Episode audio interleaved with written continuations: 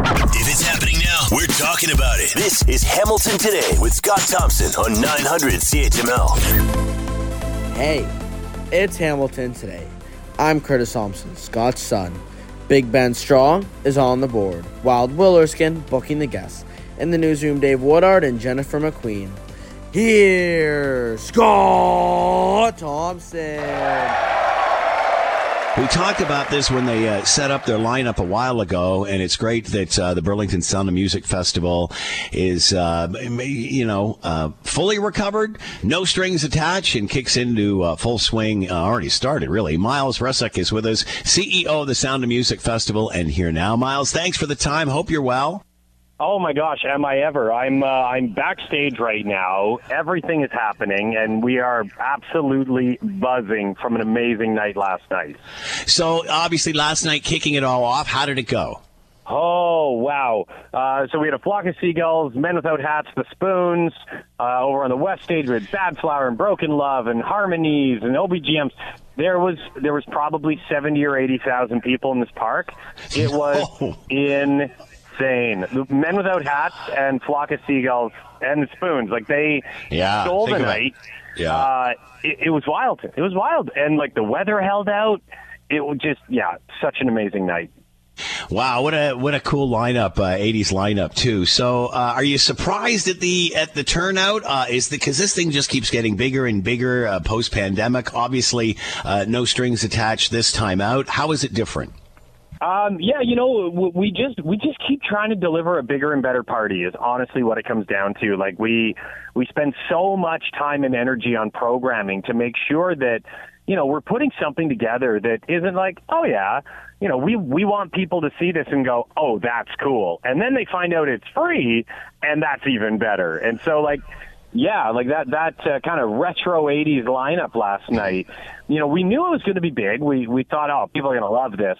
I I will be fully honest. I did not think it was going to be that explosive, um, but the energy matched the crowd. Like it was such a crazy good night.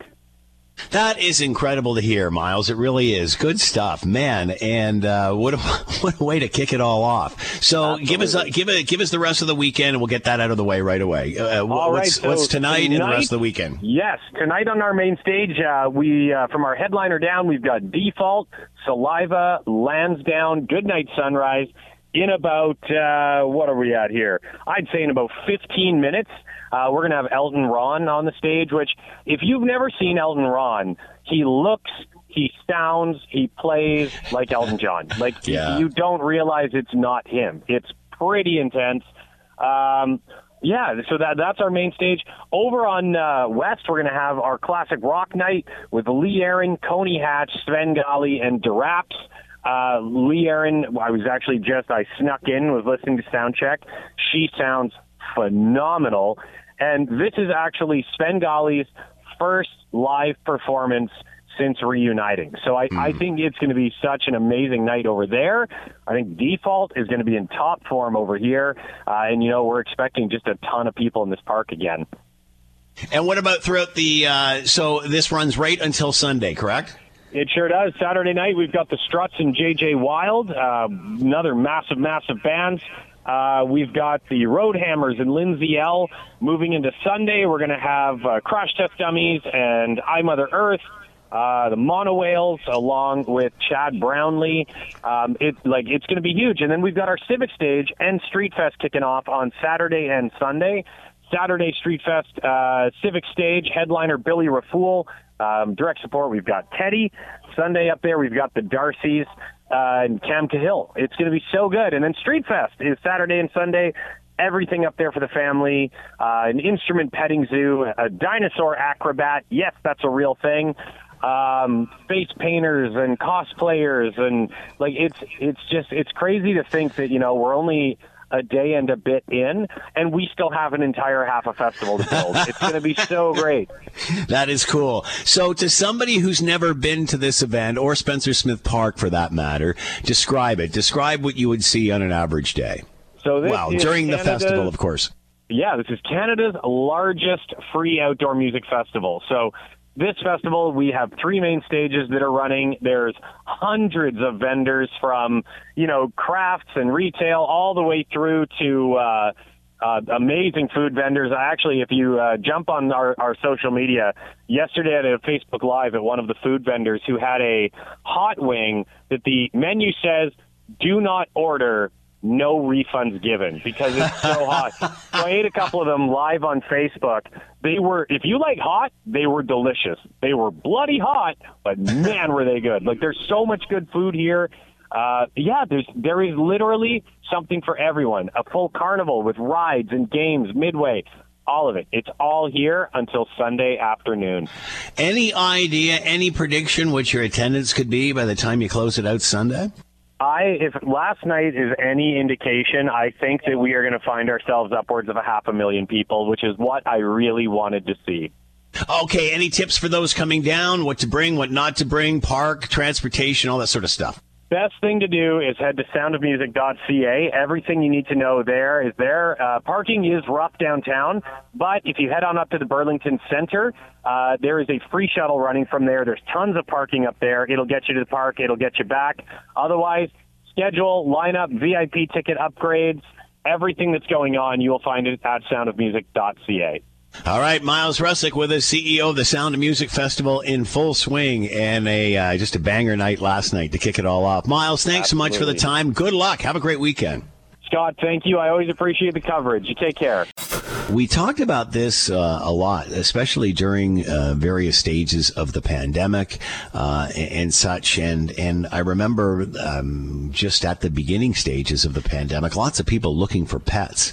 And I remember thinking, you know, our family was so fortunate that like maybe a year before the pandemic, we got a new dog. So, uh, and, and, you know, obviously, uh, anybody who has dogs, pets, loves them, knows what that's like. And and of course, certainly a great deal of help during uh, a global pandemic when we were all confined to our homes and this, that, and the other. And I, I remember talking to various uh, SPCAs or, or what have you, and that, um, and we have nothing. Like seriously, we and very unusual, but there's nothing there. People had adopted uh, pets and, and so on and so forth. And then, unfortunately, as the pandemic end ended, or or, or uh, we certainly came to terms with whatever the new normal was at the time. Um, you know, people started going back to work, going back to their regular lives. All of a sudden, um, perhaps didn't have the time for the pet. Uh, costs rising through the roof, uh, and and we're seeing a lot of those animals being returned concerned.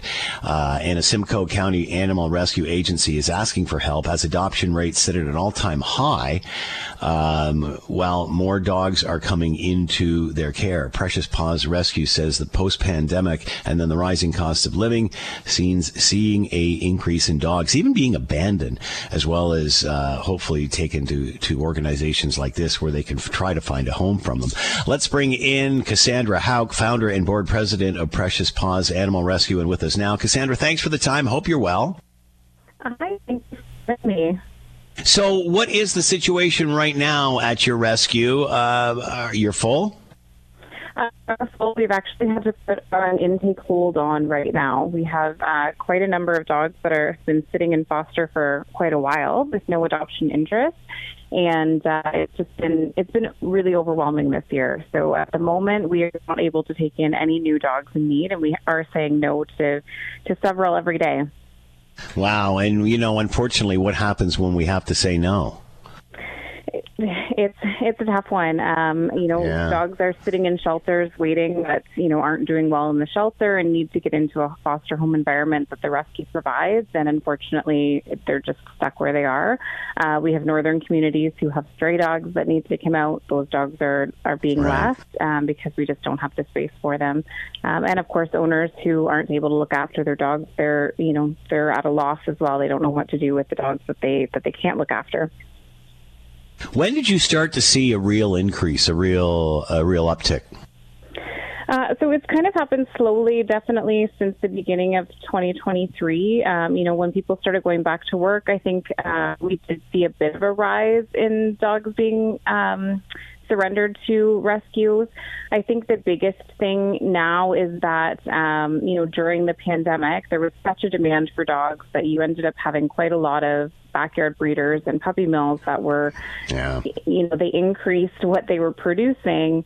Um, now you have a situation where we're even being asked to take dogs from puppy mills and backyard breeders that they're not able to sell because they're you know, sales are down as well. So um, we're kind of being hit from all angles as a rescue organization, owner surrenders, shelters, strays from northern communities, and then also now we're taking in these dogs that you know people probably shouldn't have bred in the first place.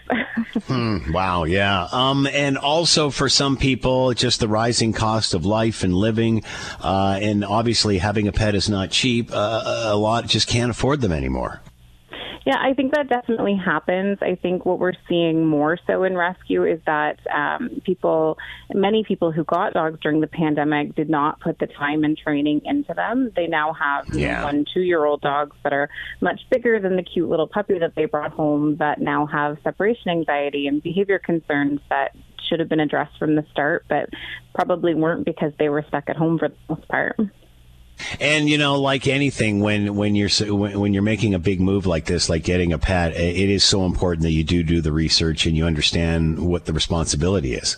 Absolutely. I definitely think that was something that was lacking in a lot of decisions. Um, you know, people getting maybe breeds that weren't right for them or just getting dogs when it, it maybe wasn't the best time for them. So I actually heard that there were dog or pet food banks for people who are having, in some areas, people were having a hard time meeting the, you, you know, the food budget for the dog. There are, and uh, Precious Paws actually runs. We have a fund called Loved at Home, where we will help out families who aren't able to feed their pets. So we provide free food. Um, we also have provided emergency veterinary care. So if someone ha- is in a situation where they may have to surrender their dog, um, just a couple weeks ago, actually, we had a young husky that needed an eye removed because he had severe uh, mm. glaucoma, and the owner wasn't able to afford it. Was looking at having to surrender the dog or euthanize, and so we stepped in and paid for surgery so that he could keep his dog. So, wow. Um, wow. yeah. That we try to have programs where we can support dogs staying in the homes that they're in as well. You know, the the taking them and, and vetting them and rehoming them is just a band aid on a much bigger problem. And you know, there's um, a lot of these people. It's not a case that they don't want them anymore. It's just they can't do it, and it, it's it's crushing for them to give them up as well.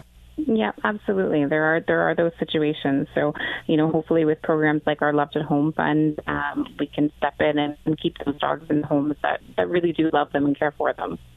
So, how long do you think this trend uh, trend is going to last, Cassandra? How long do you think things are going to uh, before things settle down a bit? Uh, it, you know, we've been doing this, well, with Precious Paws, we've been in operation for 17 years, and I haven't been in this type of situation before. Um, we've definitely seen where adoption applications have kind of declined around the spring, summertime when people are traveling, um, and those kind of normal fluctuations. Um, this has just been going on all year long, where, you know, even, you know, healthy, happy three month old puppies aren't getting applications. They're just sitting in foster care waiting. And uh, that certainly hasn't happened before. And, you know, obviously something to, to point out if you're a family out there, somebody out there who's looking for a pet like this, uh, you know, before you go out and, and, buy something or whatever, check what is around in, in, in organizations like yours that, that need to be adopted. Absolutely. There's shelters and rescues are full all across the province. And, you know, if you are deciding to go the breeder route, just make sure that you're doing your research like anything. You know, you should research the rescue that you're getting your dog from. You should research the breeder that you're getting your dog from. And, you know, trying not to support those backyard breeders and puppy mills that are really just creating a larger problem here that we're just too overwhelmed. We cannot fix this on our own. And what advice do you have for that pet owner that they just can't go on? They have to give the dog up, or what? What? What do you? What advice do you have for them? Uh, I, honestly, right now it's so hard. Those are the ones that we're we're getting emails daily from people yeah. who can't keep their dogs, but they've contacted rescues across the province. They're right. you know the shelters are also the SPCA's are directing them out to organizations like ours because they don't have space either. Right. And so, you know, anything that you can do to prevent that from from coming, you know, like try and put the training into your dog. If you can't afford puppy mm. classes, there are lots of free resources online to learn how to socialize your dog properly and train your dog properly so that hopefully you don't get into a situation where, you know, they're not welcome in the home anymore. Cassandra Hauk with us, founder and board president of Precious Paws Animal Rescue, Simcoe, uh, Simcoe County Animal Rescue Agency, asking for help. Uh, like all the SPCA's and such, they are full. Uh, something to consider if you are looking for a pet. Cassandra, thanks for the time. Good luck. Thank you so much for having me. Have a great day. You're listening to the Hamilton Today podcast from 900 CHML. 4K of a downtown uh, of downtown is uh, set to uh, to transform itself into an open walkable festival of speak.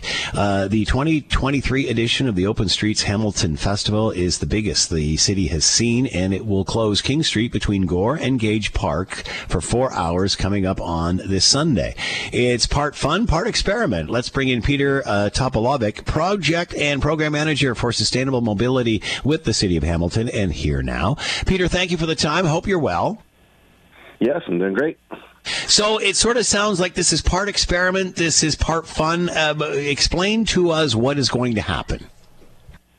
Uh, sure, yeah. So yeah, it is definitely a pilot to test sort of a, a large scale open streets uh, in the city, uh, and then you know in the morning, uh, pre ten o'clock, uh, the street will be closed to car traffic and open to people walking, cycling, uh, and and there will be transit um, either on, in the event or around the event, so you can take transit to it as well, and parking if you want to drive and park.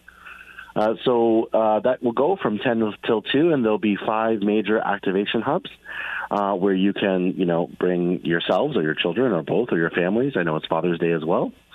And people can come and, and really experience the street as a what we call a temporary uh, linear open park. So it's a little bit different than a street festival uh, because you know it, uh, there will be programming, of course, but it's more of a of a of a thinking about thinking of the street as a park as opposed to a festival. Uh, but there are also, oddly enough, be lots to do there. So uh, it's a great place to to spend Sunday morning. And okay, so that's the fun and unusual part of it, and what we get to experience on on a cool Father's Day, neat way to celebrate. What is the what's the experiment part? What are what are you looking at as uh, the program manager for sustainable mobility with the city? Right. So from an Open Streets perspective, this is one uh, really a first. We, we've run sort of small pilots before. This is a very large pilot um, where you know many cities do this. They do it regularly, uh, every Sunday or three or four Sundays a summer. Uh, and so we're we're and, and they do it on major corridors and they do it for 10 kilometers. So this is not as big, of course. It's four kilometers and it's for a small uh, amount of time. But but we're, we're we are doing that test for that perspective. But uh, on the other side of it, of course, this is also the LRT corridor, and this is our opportunity to also look at what happens when we do close King Street for such a uh, a large segment, and to see you know how traffic patterns uh, will flow, and also uh, getting resident feedback and as well as looking at the transit reroute. So all these things do have a little bit of a practical element to them. Uh, in, terms of uh, when construction is coming and allowing us to better prepare for construction and uh, make sure that both residents and businesses can be the least impacted during that time. So this is not as well as it being an, uh, you know a great experiment and a, and a fun day, so to speak. You're watching what happens around the event and how traffic wise the rest of the city copes with such a shutdown like this. That's your objective. Is that accurate? Uh, yeah, I mean, I, I, would say it's our secondary objective. Our first is, of course, to have a wonderful, uh, yeah, uh, open park. But yeah, that's yeah. our secondary objective for sure. And we're already actually getting. A, it's been great to get feedback from residents on the event itself.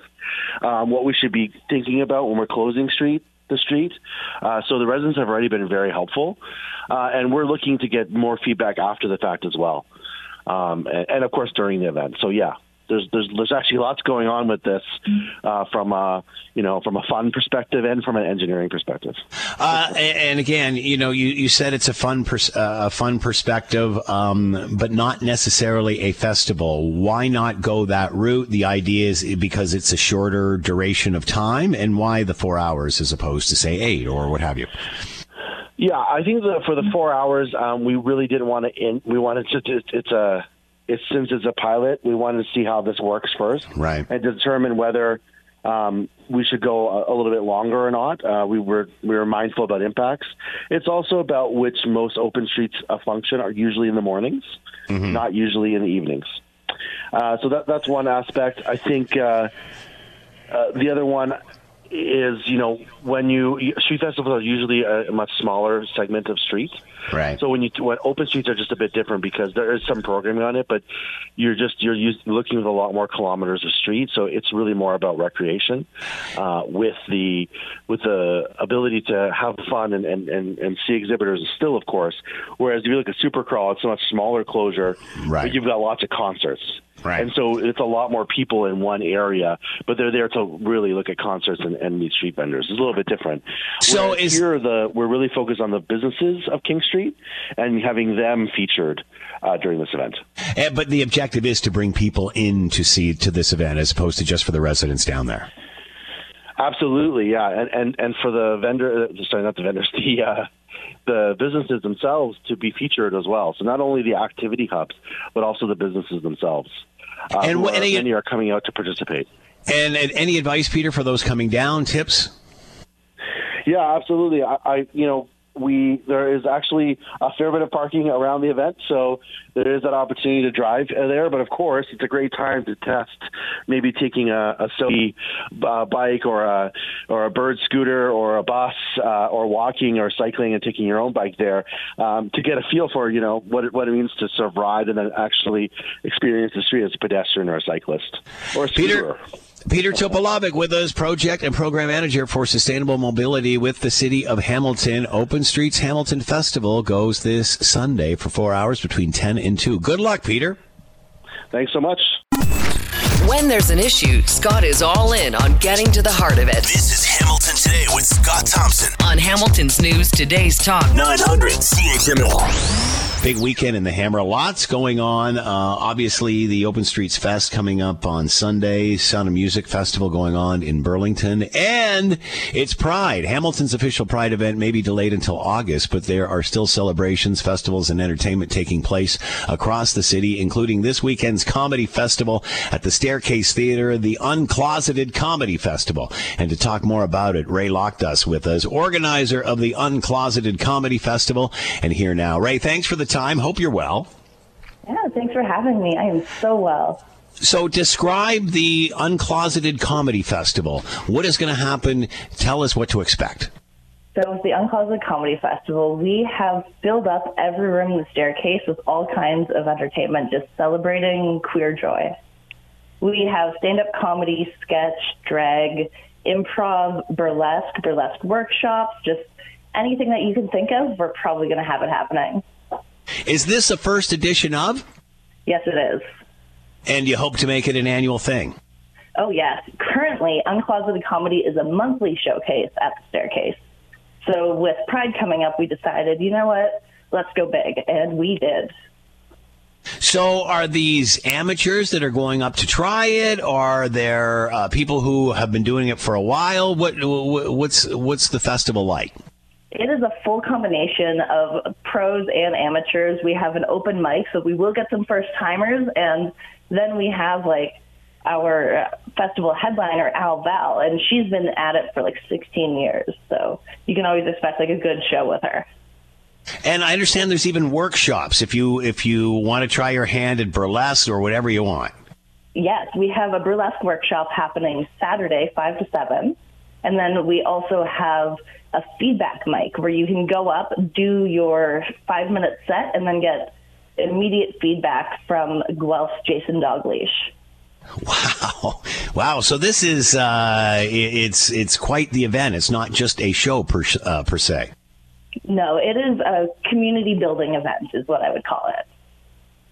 So, talk about how we uh, get involved. I understand you got a weekend pass. You can buy individual uh, event passes or, or, or, or, day passes or such. Talk about that and, and how we get a, and how we get on board. Yeah, you got it. So if you go to Uncloseted Comedy's Instagram or Facebook, or just look up the words, you'll find us. and it'll take you to our Eventbrite. Through that, you can get a weekend pass, a day pass, or individual passes for any event that you want. We also have some free events happening, so you can get what we call the free pass. And w- talk to me about Drag Bingo. All right, so Drag Bingo is being hosted by Hamilton's own Noella DeVille, and she does Drag Bingo all over the area. So we have her coming in to host and play bingo with us tomorrow. So, what is a night of Drag Bingo like? It is an exaggerated expression of bingo. oh, I can just imagine. So, and how popular is it? Actually, Drag Bingo is a huge event within the queer community. It started in the early 90s mostly as a fundraiser for AIDS research. That is incredible. So you're hoping that this becomes an annual event and and continues on next year and such. Exactly. All right. If people want to find out more, and we should all say this is happening at the Staircase Theater, 27 Dundurn Street uh, North, all this weekend. If people want to find out more, website we can go to. What can we find out? You can find us at Uncloseted Comedy's Instagram page or raylockdust.com. And what about prices and such for the weekend and the pass and such? So um, a full weekend pass is $85. That'll get you into anything in the festival. And it also includes um, bingo cards with your passes. Um, you, yeah, each individual event will vary between free $5 to $15 and the highest being the burlesque workshop at 50 and talk about the event you're hosting at the art gallery of hamilton all right so that one's going to be a lot of fun so at the art gallery, they have a monthly family fun day. So obviously for June, you want to make it a pride event. So it was kind of a no-brainer to combine forces. So for I myself and a good friend of mine, fellow comedian Joel Bolton South, we're going in and I'm going to run a family-friendly comedy workshop. There's going to be three 45-minute intervals, and they're all going to be different.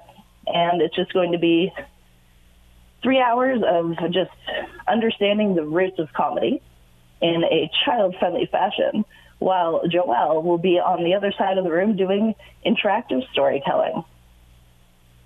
All right, it's all happening this weekend at the Staircase Theater, the Uncloseted Comedy Festival, all sorts of events going all weekend long. Check out the website to find out more. Ray Lockdust with us, organizer of the Uncloseted Comedy Festival, running all weekend at the Staircase. Good luck, Ray.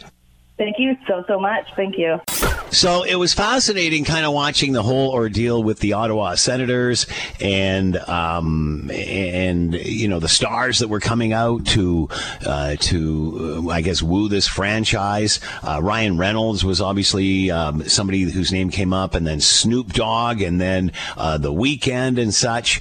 And all this was kind of going on, and then all of a sudden, boom! The team's been sold, and it's Michael Andlauer, uh, of course, owner of the Hamilton Bulldogs and uh, has a minority ownership in, in, the Canadiens as well, Montreal Canadiens and such. But he is the new owner. And then uh, the funny thing is, is once the dust settles, you, you think to yourself, wow, yeah, that was probably a pretty good choice.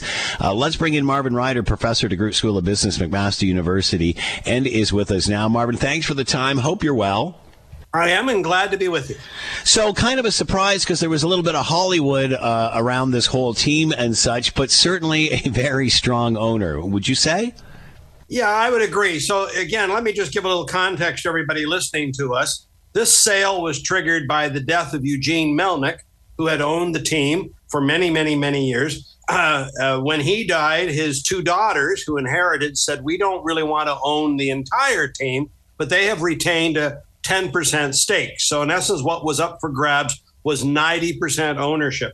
Uh, what we saw during the uh, evaluation period was eight eight different bids come forward, and you're absolutely correct. Hollywood was involved. Ryan Reynolds was part of one. Snoop Dogg, The Weeknd was part of them. Uh, eight bids were interested. Only five of them made them to the finish line. And for instance, Ryan Reynolds' group did not make it to the finish line. Um, at that point, then the the Melnyk family had to look at these, decide which they liked the best. They also had to get the NHL involved. Which ownership group do they like the best? Remember, these are franchises. You just can't sell them to anybody, like any franchisee. If you're a franchisee of Tim Hortons or McDonald's, the head office has to approve. And yes, absolutely, Michael Andlauer uh, emerged. To the average person on the street, I don't know if they know the name Michael Andlauer. You put that in the context of sports, but Mr. Andlauer has made his money out of uh, healthcare related businesses. So, on that front, his collection of companies is worth over a billion dollars. He also has a fintech company, one of these sort of virtual banks. Uh, and uh, he's not the only person part of this group. The, for instance, the CEO and founder of Farm Boy, the grocery chain, is also part of this group. Um, and what we're not clear at this point is well, what percent does each person have? What was the final number? Gary Bettman, I loved him. He said, well, it was a billion dollars plus or minus. Well, thank you, mm. Gary. That really narrows it down for us here. Um, and then the other thing that's really up in the air was that um, you may or may not know the Ottawa Senators play in a place called Canadian Tire Arena. Yep. It's 27 years old. It's in Kanata, which is a bit of a drive outside of Ottawa. There has been a great interest in having a new arena. I wonder where I've heard that before. Uh, yeah. In a place called LeBreton Flats. The city of Ottawa has also got some other land that is closer to downtown that they might like to be, see developed. A new arena would be on the order of $300 million, perhaps $350 million. And it's not clear again whether this bid includes building a new arena for the team. So there's still lots of details to emerge over the next week or two. So we don't know if a new arena is part of the deal at this point. No, at least from the way we understand it, Mr. Andlauer and his group has acquired the team. Now, what they plan to do next, we're not sure. Uh, I remember, and I guess I'm I'm I'm, uh, I'm showing my age here. When when the Kanata Arena was relatively new, um, uh, what happens to it if they decide to go? And, and I think it's a great idea to build this thing downtown in Ottawa because honestly, in Ottawa they roll up the, the, the sidewalks at five o'clock, and now with hybrid work, I don't think there's anything going on down there. I think it'd be great for the city to have it down there. But what would happen to the old arena? Would they just tear that thing down or repurpose it? Any thoughts? Yes. So uh, again, Scott, you don't necessarily know this. Your average listener doesn't know this, but back in 1990, 91, I had a very, very small role in attempting to bring an, uh, an NHL team to Hamilton. At that time, yeah. I served on what was known as the HECFI board and just a teeny tiny peripheral role. The original plan behind the Ottawa Arena was that it was going to be built and then surrounded by homes. And the original bidder for all of this, remember that team originally cost just $50 million. He was going to use this as a catalyst for a large housing development. So the belief is that if a new arena was built in Ottawa, the old one would be demolished, would be torn down, and primarily converted into housing. Wow, there you go. Boy, how things have changed. So, um, as this moves forward, uh, anything, do you see this being a major development for downtown Ottawa then? Well, it certainly could be. Uh, certainly, if a new arena is in. Now, let's also keep in mind that any new arena construction would take at least two years, two and a half years. This is also a team that needs to be rebuilt. Uh, Scott, again, not that I'm the biggest uh, hockey fan in the world, but this team has failed to make the playoffs.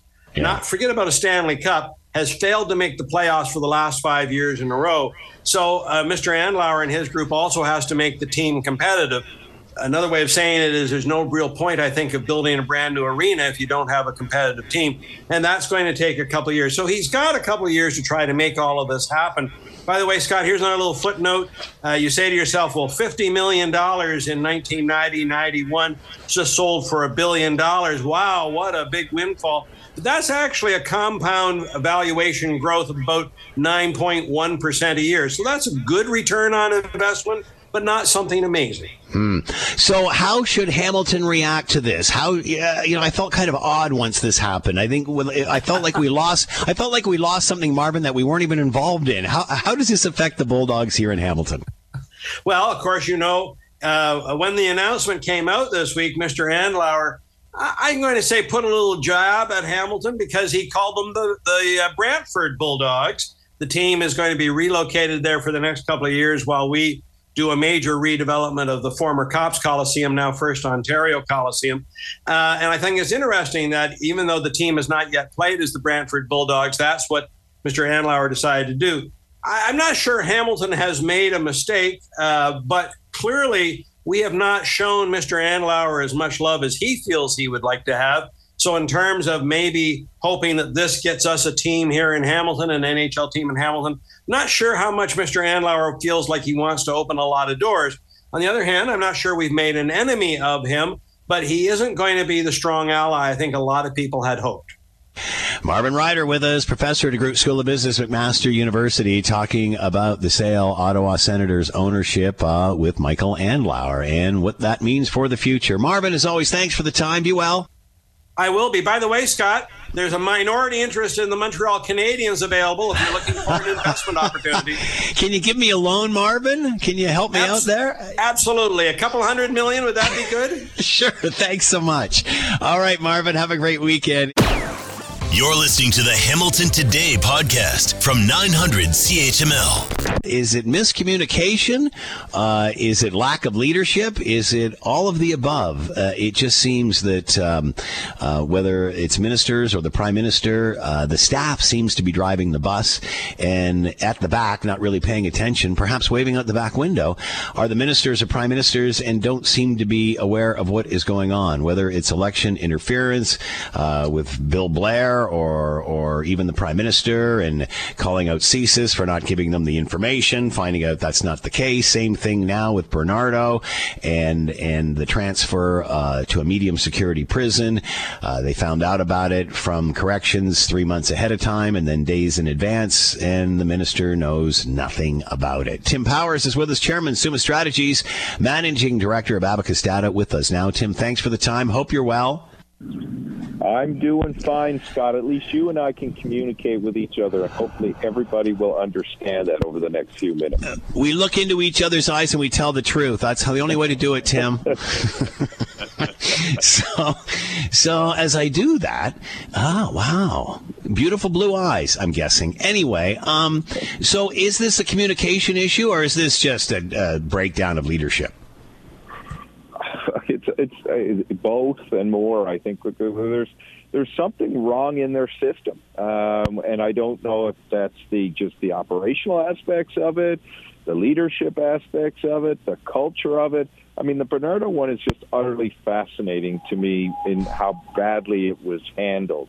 I, I, unless you've been living under a rock, and I appreciate people who are younger than you and I, Scott, may not have the same vivid horrible memories and recollections of Paul Bernardo, but I would assume most Canadians at some level would know the name and know that it represents what it represents and, and the, the, the evil that that person has has perpetrated. So how a memo, you know, detailing what might be happening to Paul Bernardo supposedly doesn't get to the minister is, is astounding. And I say this, Scott, as somebody – who worked for a, a very senior minister in another government, who worked for a former prime minister, and knew as a staff person, as did everybody else on that staff, if something of significant magnitude related to that minister's responsibilities came on your desk, you didn't wait. You went and brought it to the minister's attention. So, boy, I, I just find this astounding. It's and, and what is also astounding as is their free will to just throw staff under the bus, blame staff for it, blame CSIS, blame the courts in this case, like uh, some sort of Canadian institution. How long can you keep doing that, and what kind of relationship does that form with your staff? Well, look, um, ultimately, a minister is responsible for his staff, and staff are humans; they make mistakes too uh, but the minister has to assume responsibility for them. Again, we're sounding like the two guys, Statler and Waldorf, in the balcony in the muffin yeah. there. But you know, uh, days gone by, this would have been a resignation uh, activity, uh, and the minister probably could come back from all of that. But we haven't seen ministers. Ministers don't resign anymore. I mean, the last one that resigned uh, on, on an issue of principle was Michael Chong in the early days of the Harper government. Um, but years ago, this resignations would have happened. I mean, can they come back? I mean, look, I'll just tell you what our Abacus data said this week. Yeah. Um, they can, but staggering number, Scott. 80% of Canadians want change. Now, they're yeah. very fortunate, the government is, that they don't like, um, Canadians right now don't like the alternatives that they see, but those mm-hmm. alternatives are going to start to look a lot better, even if they may be uncomfortable with them if this sort of stuff continues. And how many times do we go to an election not to necessarily vote for some person, but to get the other one out? So, um, yeah, um, it, it, sort of has superseded the David Johnston thing, but it's not really a distraction because it's it's another crisis. It's it's another hell. Will he resign? What uh, meaning uh, Mendo uh, Marco Mendicino uh, will will will the, the, prime minister ask for that? He's been pretty much absent from this whole discussion all week. Yeah, I don't think at this point, unless something else comes forward, the minister will resign. And uh, let me say this: I know Marco Mendicino; he's a good guy.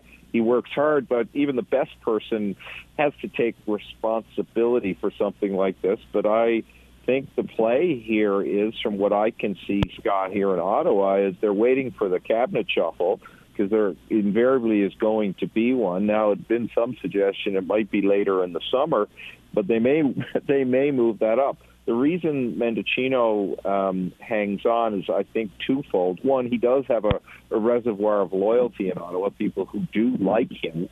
Uh, secondarily, he's an important political uh, organizer for the Liberals, so they're being careful with all of that. But the the downside for them uh, and for the country is it just perpetrates, pervades the uh, the the, uh, the, messages and symbols of incompetence right now.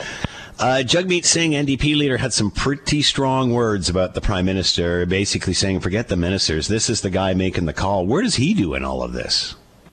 Yeah, I mean, ultimately, he's you know, if if a staff is respons- if a minister is responsible for a staff, then a prime minister is responsible for our ministers and he's got a he's got some choices he needs to make, right? I um, uh, so uh, he, he I think he, he if he wants to set an example about accountability, now's the time. I, I, again, this is Paul Bernardo. This is not Joe Smith who broke into somebody's home and you know, stole some watches. This this this is something that this is symbolically and substantively important, and the re-traumatization that that is, go, is going on. I mean, you, can you, God, the Mahaffy family, the French family, the victims of Paul Bernardo's when he was the Scarborough rapist. Like, oh, how awful is this? Tim Powers with us, Chairman Summa Strategies, Managing Director Abacus Data, talking about the issues in Ottawa with the federal government and communications or lack thereof. Tim, as always, thanks so much for the time. Have a great weekend. You too, buddy. Take care. Bye. If Scott Thompson isn't satisfied with an answer, he'll delve into the issue until he is. You're listening to Hamilton Today with Scott Thompson on Hamilton's News Today's Talk 900 CHML. You might have heard a little earlier on, the province has given strong mayor powers, superpowers, uh, to another 26 cities, including Hamilton, and that means Andrea Horwath will have strong mayor's powers, although said uh, that she was uh, more apt to try to find consensus uh, than use them. Some been saying that. Let's bring in Colin D'Mello, Queen's Park Bureau Chief for Global News, and here now. Colin, thanks for the time. Hope you're well. Doing well, thanks. Thanks for having me, Scott. A busy day today again, Colin. Is this all about the, the mayor's strong powers in, in another 26? Uh, is this all about building more housing, getting housing done? Yeah, well, that's what the province uh, say uh, says, right? That's that's been their entire argument in favor of these strong mayor powers. But you have to keep in mind that you know Premier Doug Ford has had a unique experience uh, at Toronto City Council during a, a, very traumatic period, right? You all remember his his brother Rob Ford was caught up in a, a crack cocaine scandal. Mm-hmm. Uh, the local city councilors had kind of like stripped him of his powers, and, and so that was a real formative experience in politics for Doug Doug Ford. And he's always talked about the idea that you know, um, having the mayor just be one vote on city council as opposed to having a disproportionate voice when, you know, the mayor's really responsible uh, for a lot of what happens in the city and takes all of the flack for what happens in the city. The, the premier's always been in favor of these stronger mayor powers. So, you know, while they say that this is all in the context of building housing, uh, you know, the housing crisis has really come into focus in the last couple of years as opposed to, uh, you know, having this be the argument argument for the last couple of decades. Uh, but nonetheless, though, yes, they say building housing and getting to 1.5 million homes by 2031 is the entire reason that they want to give mayors stronger powers to kind of speed up the process for developers to get from point A, conceptualization, uh, to point Z, uh, you know, the actual realization of the project and have people move in. So they want homes built as fast as possible, and they say that this is one of the ways to get there. So uh, we've certainly had politicians in Hamilton where it seems citizens are frustrated because it's one step forward, two steps back, uh, lots of debate, nothing gets done. Uh, it, it, just around and around and around we go. So, for example, with housing, if they say there's delays with all of this debate and whatever, uh, the mayor can then push things along. Is that the objective here? Absolutely. So, so the mayor has a number of uh, powers, right? One is to set the city manager. One is to appoint, um, you know, a whole bunch of committee chairs, uh, as an example, and a lot of top-level bureaucrats. So if yeah. the mayor can appoint people who are like-minded, want to kind of push the system to get housing built faster, that is one tool that the mayor would be able to use uh, to speed up uh, housing. Next, if there are NIMBY policies, not in my backyard uh, policies, mm. coming from other councillors the mayor can veto some of those motions uh, coming from uh, other city councilors. Third, if the mayor wants to approve a particular project, as an example, they can do it with just one third council support. Not a majority, a minority of councilors uh, can back the mayor. Uh, but all of this, though, the key to all of this is it has to be done within the context of provincial priorities. So it's not as if the mayor can willy nilly apply this power to everything that happens uh, in the city of Hamilton. As an example, Andrea Horwath would have to uh, make sure it aligns with provincial uh, priorities, and only then can she exercise these powers. So, who sets those provincial priorities? It's Doug Ford. So, in effect, Doug Ford now has direct reach and control over 28 municipalities. The 26 announced today, plus Toronto and Ottawa that got strong mayor powers. So as of Canada Day of this year, 28 municipalities will have uh, you know, Doug Ford will have direct access and control into 28 municipalities, and we're talking about millions of people impacted by this decision. And the mayor has a uh, ultimately, does the mayor, Colin, have the choice to use this or not? It's up to their discretion. It is up to their discretion. They can choose to use it or not. We don't know what the stick would be if the if the mayor chooses to ignore all of these. But we've heard from other mayors as well who have kind of started to say the mayor of Ottawa has already said that they're not going to use the strong mayor powers. Uh, Mark Sutcliffe um, in Toronto, a lot of the mayoral candidates for the by-election have said that they're not going to employ these powers, and a couple of other municipal uh, leaders have also started saying that they won't use these powers unless absolutely necessary. They still plan to govern by consensus. So this is going to be an interesting test of how these powers are going to be used. And I suspect that it's only when push comes to shove, when the mayor finds themselves in a position that's untenable, that they are at odds with their city council, and find that they can't get policy through, that's when they're going to start wielding the hammer. And, and every time they use it, it's going to be controversial. And it's also going to mean a lot more uh, blowback for the mayor because, you know, if you're a city councilor, yeah great, no responsibility for you anymore. Just blame it on the mayor because city councilors' powers, in effect, are being weakened in order to give those powers over to the mayor. Uh, we only got a few seconds left. Why the 26? Surprised at that many? No, the 26 are, they've been given specific uh, construction, housing construction targets by right. the Ford government. In fact, there are 29 municipalities that got these housing construction targets. Uh, so 26 of them, these are the largest municipalities and growing municipalities. That's why they're right. starting with that. It just represents the biggest population base. Colin D'Mello with us, Queen's Park Bureau Chief for Global News. Make sure you're watching Global tonight for more on all of this as 26 more mayors get strong mayors' powers. Colin, thanks for the time. Have a great weekend. My pleasure. Thanks for having me. You're listening to the Hamilton Today podcast from 900 CHML. We have talked about artificial intelligence an awful lot on this show, so much you don't even know if this is me. It's not. It's uh, it's your imagination right now. I'm actually uh, I'm in Florida. you know, um, it couldn't be too far from the truth. Uh, we look at the power of uh, artificial intelligence. Um, at the beginning, it was all about kids cheating with essays and tests and stuff. Now it's virtually everything, whether um, a new Beatles song or affecting elections. Let's bring in Carmi Levy, technology analyst and journalist, and with us now. Carmi, thanks for the time. Hope you're well. Great to be here, Scott. Thanks for having me. Yeah, I, I, I laugh when I hear the, yeah, I, it's really me. I'm a human joke. And I've used it way too many times as well. But, uh, you know, when I see an ad and I know that it's created by AI, that's not funny. Like that, as a journalist, as a, as an analyst, as someone who's concerned about my community, I've studied political science in university.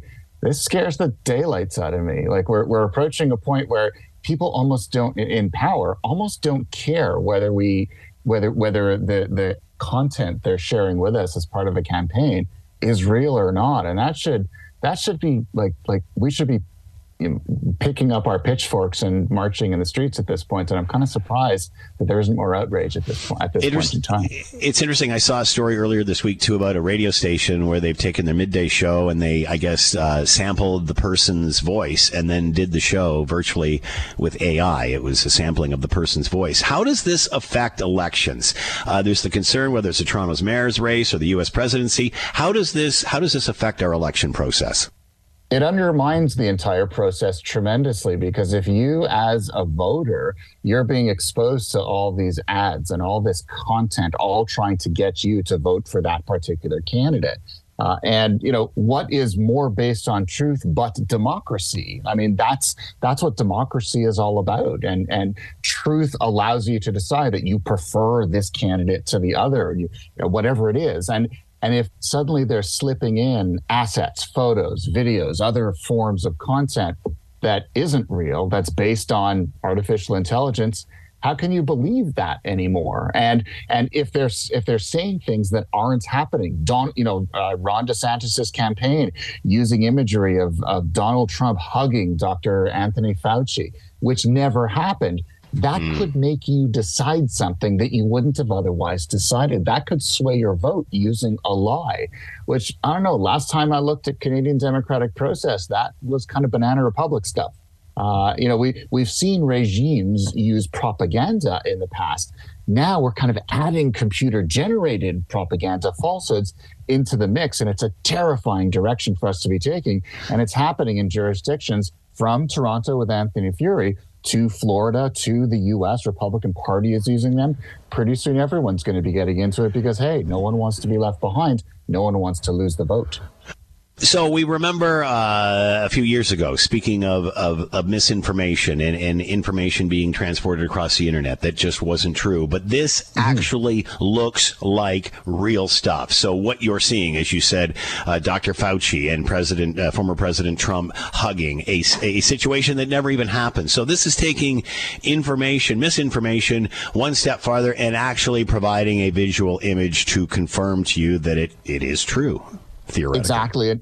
And, that what terrifies me here is this isn't just some anonymous account on social media uh, using uh, a text to image generator to create content, content and then spread it and sow misinformation and disinformation. These are sanctioned sources. These are election campaigns supporting candidates who I think we can argue are mainstream. Ron DeSantis, Anthony Furey, uh, the Republican Party, these are mainstream assets. They're not anonymous internet users they're legitimate individuals and parties. And so that it's moved into that domain so quickly uh, without so much as much commentary, and that these assets, these these images, are being included in campaigns with no countervailing messaging, no giant warning on the screen. This is generated by AI. Uh, in many cases, there is no warning at all, or if it is, it is so tiny you have to be standing next to your screen leaning into it to read the three point font. So we're being fooled uh, we're being played with. And unfortunately, because there's no outcry, because there's no framework, there's no legislation banning it, you're going to see the use of this accelerate and used increasingly in election campaigns to the detriment of you and me because we're not going to know the difference between truth and, and not truth. And we're going to see voters increasingly swayed by things that never happened in the first place. So at this point, it's the responsibility of the candidate to check out what it ever, whatever it is that they're forwarding. Are they actually creating this fake content? Or are they just seeing it and going, oh, that looks good on my campaign and pushing forward with it without verifying it? It's a bit of both. Uh, in some cases, they are simply sharing what's been provided to them or sharing something they found online. Uh, for example, we've seen instances of of, uh, of, of AI generated imagery picked up and some and retweeted, reshared, or incorporated into a campaign by uh, by a campaign. We've also seen them generate it themselves. Uh, so we do know, for example, that the the Ron DeSantis content was in fact generated by cam- campaign staff. So it's a bit of both, but the net impact on those who consume it, voters, is exactly the same. They're seeing an image. It tells a story that's designed to sway their emotions and get them on the candidate's side. And that's all based on falsehood because none of it ever happened. That picture was never taken. It's all computer generated. So at the end of the day, what we need here is some sort of law that says if you are knowingly generating AI or using AI to spread a message, it's like you need a disclaimer up there that said this is a this is artificially uh, generated content. We do. I mean, we have laws for everything else: campaign finance, influence, uh, you know, influencing, and uh, competition. I mean, there are there's regulation across the board governing what candidates and their parties and uh, those agents who operate on their behalf are and are not allowed to do. So why aren't we including technology in that? Why, especially as AI becomes so pervasive, why are we not considering similar frameworks to prevent the abuse of this? The, the irony is that many of these individuals are going to be elected into uh, legislatures that will then be called upon to come up with legislation that governs AI for the rest of society. So, how can you, in good conscience, get voted in uh, and then claim to be a responsible user of AI when your campaign ran roughshod over the truth and used the technology without any kind of limitation? So, it's this is truly it's it's it, it, it's almost like the Hollywood dystopian future that we all feared is starting to come true, and the pace with which we're seeing it being integrated,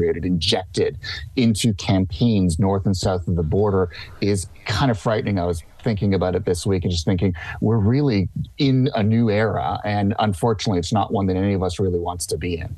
Election interference comes in many forms, obviously. Um, Carmi Levy with us, technology analyst and journalist, uh, artificial intelligence and how it affects elections. Carmi, as always, thanks for the time. Be well. Have a great weekend.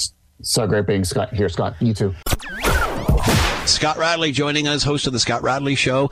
Coming up after the six o'clock news, you can read him in your Spectator. He is here now. Scott, hope you are doing well. I am. Did you ever play guitar, Scott? Are you a guitar player?